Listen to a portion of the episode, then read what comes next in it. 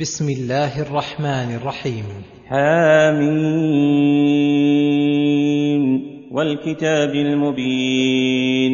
إنا أنزلناه في ليلة مباركة. إنا كنا منذرين. هذا قسم بالقرآن على القرآن فأقسم بالكتاب المبين لكل ما يحتاج إلى بيانه أنه أنزله في ليلة مباركة أي كثيرة الخير والبركة وهي ليلة القدر.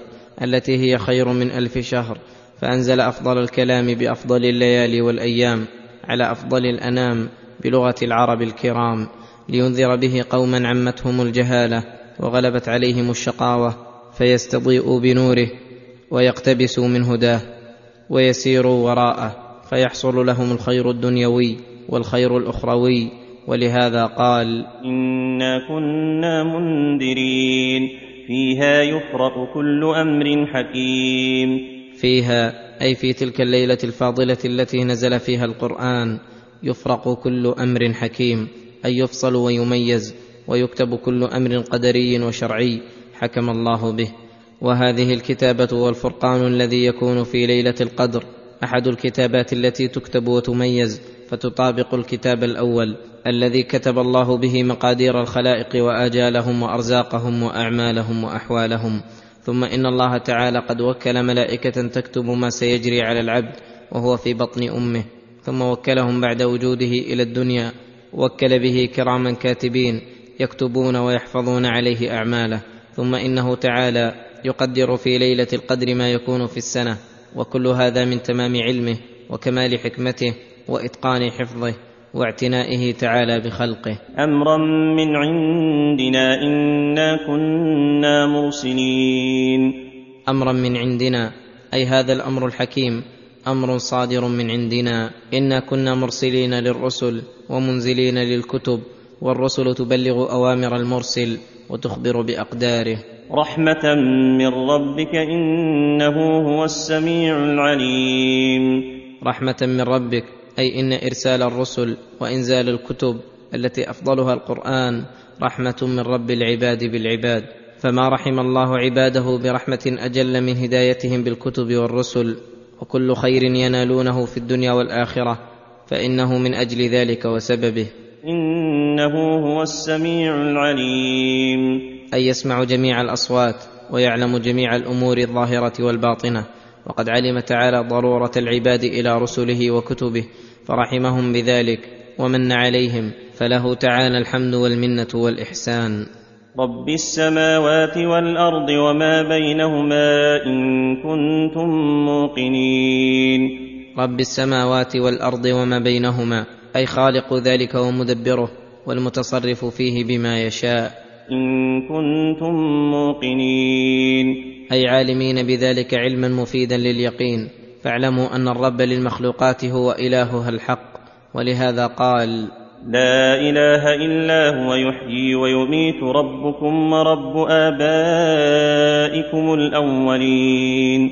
لا إله إلا هو أي لا معبود إلا وجهه يحيي ويميت أي هو المتصرف وحده بالإحياء والإماتة وسيجمعكم بعد موتكم فيجزيكم بعملكم إن خيرا فخير وإن شرا فشر. ربكم ورب آبائكم الأولين. أي رب الأولين والآخرين مربيهم بالنعم الدافع عنهم النقم. فلما قرر تعالى ربوبيته وألوهيته بما يوجب العلم التام ويدفع الشك أخبر أن الكافرين مع هذا البيان. بل هم في شك يلعبون. أي منغمرون في الشكوك والشبهات غافلون عما خلقوا له قد اشتغلوا باللعب الباطل الذي لا يجدي عليهم إلا الضرر. فارتقب يوم تأتي السماء بدخان مبين يغشى الناس هذا عذاب أليم. ربنا اكشف عنا العذاب إنا مؤمنون. فارتقب أي انتظر فيهم العذاب فإنه قد قرب وآن أوانه. يوم تأتي السماء بدخان مبين يغشى الناس اي يعمهم ذلك الدخان ويقال لهم هذا عذاب أليم. واختلف المفسرون في المراد بهذا الدخان فقيل إنه الدخان الذي يغشى الناس ويعمهم. حين تقرب النار من المجرمين في يوم القيامة وأن الله توعدهم بعذاب يوم القيامة وأمر نبيهم أن ينتظر بهم ذلك اليوم. ويؤيد هذا المعنى أن هذه الطريقة هي طريقة القرآن في توعد الكفار والتأني بهم وترهيبهم بذلك اليوم وعذابه وتسلية الرسول والمؤمنين بالانتظار بمن آذاهم.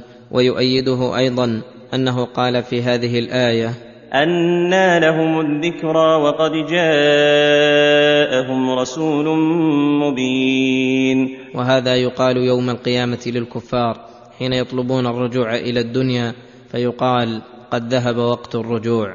وقيل إن المراد بذلك ما أصاب كفار قريش حين امتنعوا من الإيمان واستكبروا على الحق فدعا عليهم النبي صلى الله عليه وسلم فقال اللهم أعني عليهم بسنين كسني يوسف فأرسل الله عليهم الجوع العظيم حتى أكلوا الميتات والعظام وصاروا يرون الذي بين السماء والأرض كهيئة الدخان وليس به وذلك من شدة الجوع.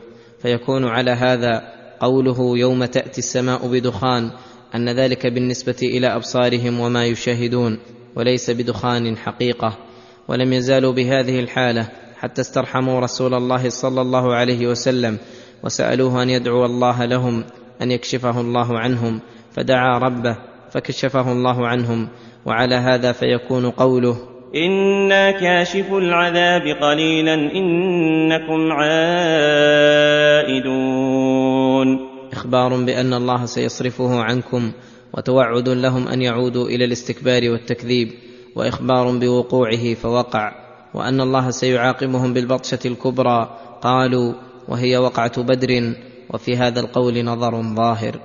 وقيل إن المراد بذلك أن ذلك من أشراط الساعة وأنه يكون في آخر الزمان دخان يأخذ بأنفاس الناس ويصيب المؤمنين منهم كهيئة الدخان والقول هو الأول.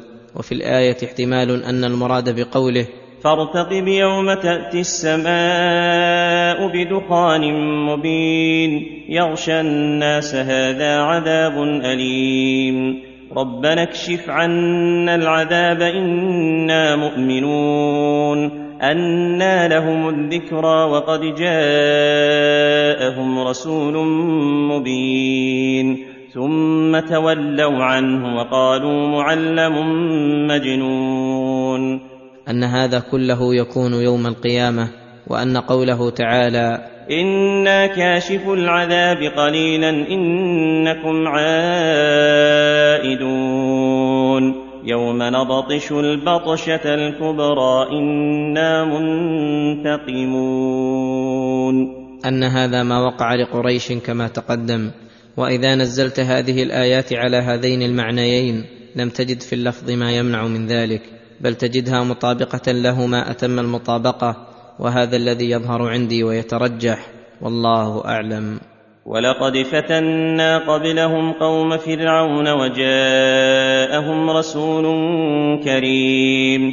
ولقد فتنا قبلهم قوم فرعون لما ذكر تعالى تكذيب من كذب الرسول محمدا صلى الله عليه وسلم. ذكر أن لهم سلفا من المكذبين فذكر قصتهم مع موسى وما أحل الله بهم ليرتدع هؤلاء المكذبون عما هم عليه. فقال ولقد فتنا قبلهم قوم فرعون أي ابتليناهم واختبرناهم بإرسال رسولنا موسى بن عمران إليهم الرسول الكريم الذي فيه من الكرم ومكارم الأخلاق ما ليس في غيره.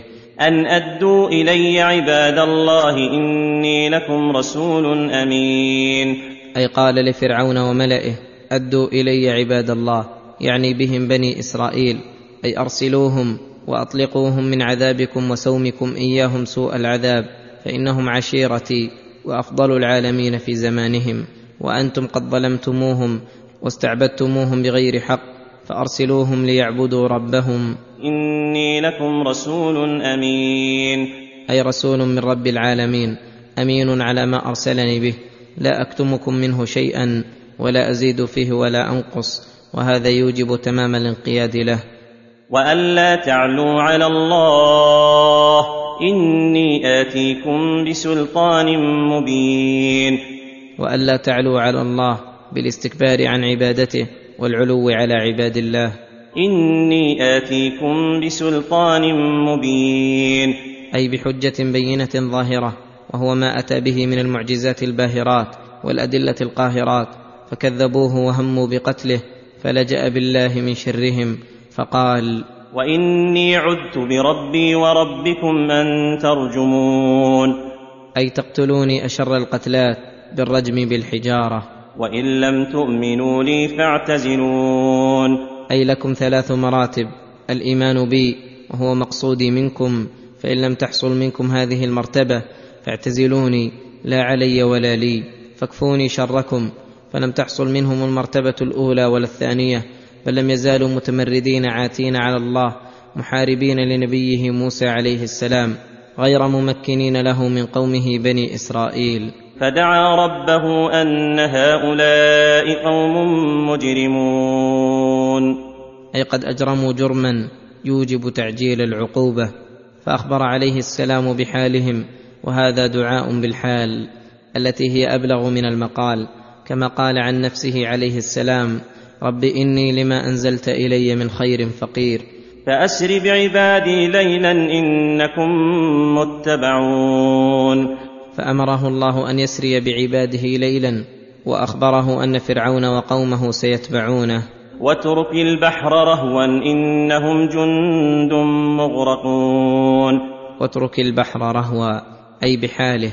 وذلك أنه لما سرى موسى ببني إسرائيل كما أمره الله ثم تبعهم فرعون فأمر الله موسى أن يضرب البحر فضربه فصار اثني عشر طريقا وصار الماء من بين تلك الطرق كالجبال العظيمة فسلكه موسى وقومه فلما خرجوا منه أمره الله أن يتركه رهوا أي بحاله ليسلكه فرعون وجنوده. إنهم جند مغرقون. فلما تكامل قوم موسى خارجين منه وقوم فرعون داخلين فيه أمره الله تعالى أن يلتطم عليهم فغرقوا عن آخرهم وتركوا ما متعوا به من الحياة الدنيا وأورثه الله بني إسرائيل الذين كانوا مستعبدين لهم ولهذا قال كم تركوا من جنات وعيون وزروع ومقام كريم ونعمة كانوا فيها فاكهين. كذلك وأورثناها قوما آخرين. كذلك وأورثناها أي هذه النعمة المذكورة قوما آخرين. وفي الآية الأخرى كذلك وأورثناها بني إسرائيل. فما بكت عليهم السماء والأرض وما كانوا منظرين. أي لما أتلفهم الله وأهلكهم لم تبك عليهم السماء والأرض أي لم يحزن عليهم. ولم يؤس على فراقهم بل كل استبشر بهلاكهم وتلفهم حتى السماء والأرض لأنهم ما خلفوا من آثارهم إلا ما يسود وجوههم ويوجب عليهم اللعنة والمقت من العالمين. وما كانوا منظرين. أي ممهلين عن العقوبة بل اصطلمتهم في الحال ثم امتن تعالى على بني إسرائيل فقال ولقد نجينا بني اسرائيل من العذاب المهين من العذاب المهين الذي كانوا فيه. من فرعون انه كان عاليا من المسرفين. من فرعون إذ يذبح أبناءهم ويستحيي نساءهم. انه كان عاليا من المسرفين. مستكبرا في الأرض بغير الحق. من المسرفين المتجاوزين لحدود الله المتجرئين على محارمه. ولقد اخترناهم على علم على العالمين. ولقد اخترناهم أي اصطفيناهم وانتقيناهم على علم على العالمين. على علم منا بهم وباستحقاقهم لذلك الفضل على العالمين أي عالم زمانهم ومن قبلهم وبعدهم حتى أتى الله بأمة محمد صلى الله عليه وسلم. ففضلوا العالمين كلهم وجعلهم الله خير أمة أخرجت للناس وامتن عليهم بما لم يمتن به على غيرهم. وآتيناهم من الآيات ما فيه بلاء مبين. وآتيناهم أي بني إسرائيل من الآيات الباهرة والمعجزات الظاهرة. ما فيه بلاء مبين. أي إحسان كثير ظاهر منا عليهم وحجة عليهم على صحة ما جاءهم به نبيهم موسى عليه السلام. إن هؤلاء ليقولون إن هي إلا موتتنا. يخبر تعالى إن هؤلاء المكذبين يقولون مستبعدين للبعث والنشور. إن هي إلا موتتنا الأولى وما نحن بمنشرين. أي ما هي إلا الحياة الدنيا فلا بعث ولا نشور. ولا جنة ولا نار. ثم قالوا متجرئين على ربهم معجزين له. فأتوا بآبائنا إن كنتم صادقين. وهذا من اقتراح الجهلة المعاندين في مكان سحيق. فأي ملازمة بين صدق الرسول صلى الله عليه وسلم وأنه متوقف على الإتيان بآبائهم؟ فإن الآيات قد قامت على صدق ما جاءهم به وتواترت تواترا عظيما من كل وجه. قال تعالى أهم خير أم قوم تبع والذين من قبلهم أهلكناهم إنهم كانوا مجرمين. أهم خير أي هؤلاء المخاطبون. أم قوم تبع والذين من قبلهم أهلكناهم إنهم كانوا مجرمين. فإنهم ليسوا خيرا منهم وقد اشتركوا في الإجرام فليتوقعوا من الهلاك ما أصاب إخوانهم المجرمين. وما خلقنا السماوات والأرض وما بينهما لاعبين ما خلقناهما إلا بالحق ولكن أكثرهم لا يعلمون. يخبر تعالى عن كمال قدرته وتمام حكمته وانه ما خلق السماوات والارض لعبا ولا لهوا. أو سدى من غير فائدة وأنه ما خلقهما إلا بالحق أي نفس خلقهما بالحق وخلقهما مشتمل على الحق وأنه أوجدهما ليعبدوه وحده لا شريك له وليأمر العباد وينهاهم ويثيبهم ويعاقبهم. ولكن أكثرهم لا يعلمون. فلذلك لم يتفكروا في خلق السماوات والأرض. إن يوم الفصل ميقاتهم أجمعين. إن يوم الفصل وهو يوم القيامة الذي يفصل الله به بين الأولين والآخرين وبين كل مختلفين ميقاتهم أي الخلائق أجمعين. كلهم سيجمعهم الله فيه ويحضرهم ويحضر أعمالهم ويكون الجزاء عليها. يوم لا يغني مولا عن مولا شيئا ولا هم ينصرون. ولا ينفع مولا عن مولا شيئا لا قريب عن قريبه ولا صديق عن صديقه. ولا هم ينصرون. أي يمنعون من عذاب الله عز وجل لأن احدا من الخلق لا يملك من الأمر شيئا. ولا هم ينصرون إلا من رحم الله.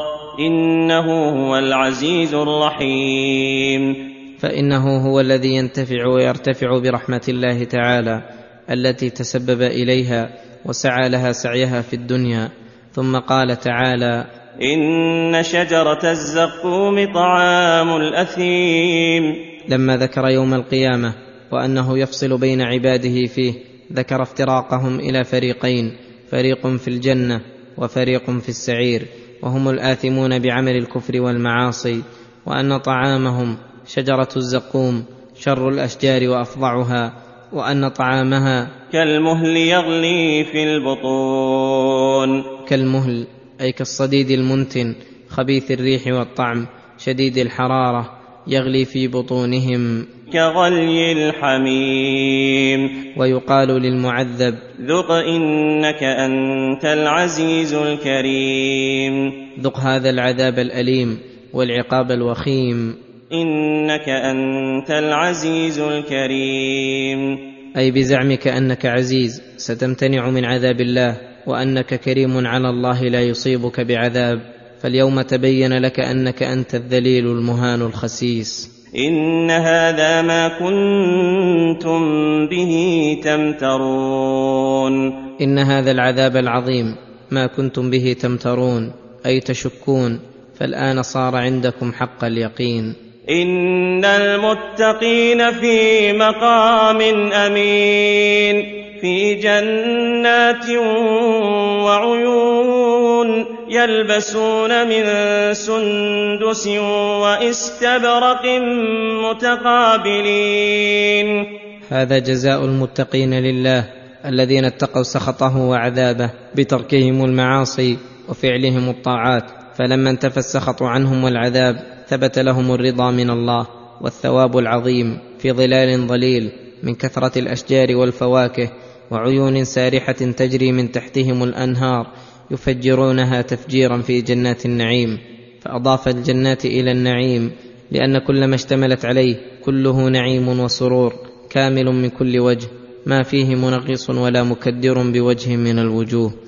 ولباسهم من الحرير الأخضر من السندس والإستبرق أي غليظ الحرير ورقيقه مما تشتهيه أنفسهم. متقابلين. متقابلين في قلوبهم ووجوههم في كمال الراحة والطمأنينة والمحبة والعشرة الحسنة والآداب المستحسنة.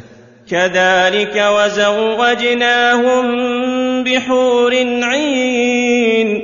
كذلك النعيم التام والسرور الكامل وزوجناهم بحور عين. أي نساء جميلات من جمالهن وحسنهن أنه يحار الطرف في حسنهن وينبهر العقل بجمالهن وينخلب اللب لكمالهن. عين أي ضخام الأعين حسانها. يدعون فيها بكل فاكهة آمنين. يدعون فيها أي الجنة بكل فاكهة مما له اسم في الدنيا ومما لا يوجد له اسم ولا نظير في الدنيا. فمهما طلبوه من أنواع الفاكهة وأجناسها أحضر لهم في الحال من غير تعب ولا كلفة. آمنين. آمنين من انقطاع ذلك وآمنين من مضرته وآمنين من كل مكدر وآمنين من الخروج منها والموت. ولهذا قال لا يذوقون فيها الموت إلا الموتة الأولى ووقاهم عذاب الجحيم. أي ليس فيها موت بالكلية ولو كان فيها موت يستثنى لم يستثني الموتة الأولى التي هي الموتة في الدنيا فتم لهم كل محبوب مطلوب. ووقاهم عذاب الجحيم. فضلا من ربك ذلك هو الفوز العظيم. فضلا من ربك أي حصول النعيم واندفاع العذاب عنهم من فضل الله عليهم وكرمه فإنه تعالى هو الذي وفقهم للأعمال الصالحة التي بها نالوا خير الآخرة وأعطاهم أيضا ما لم تبلغه أعمالهم. فضلا من ربك ذلك هو الفوز العظيم. وأي فوز أعظم من نيل رضوان الله وجنته والسلامة من عذابه وسخطه. فإنما يسرناه بلسانك لعلهم يتذكرون. فإنما يسرناه أي القرآن بلسانك أي سهلناه بلسانك الذي هو أفصح الألسنة على الإطلاق وأجلها. فتيسر به لفظه وتيسر معناه. لعلهم يتذكرون. لعلهم يتذكرون ما فيه نفعهم فيفعلونه وما فيه ضررهم فيتركونه. فارتقب إنهم مرتقبون. فارتقب أي انتظر ما وعدك ربك من الخير والنصر. إنهم مرتقبون. إنهم مرتقبون ما يحل بهم من العذاب وفرق بين الارتقابين. رسول الله وأتباعه يرتقبون الخير في الدنيا والآخرة وضدهم يرتقبون الشر في الدنيا والآخرة.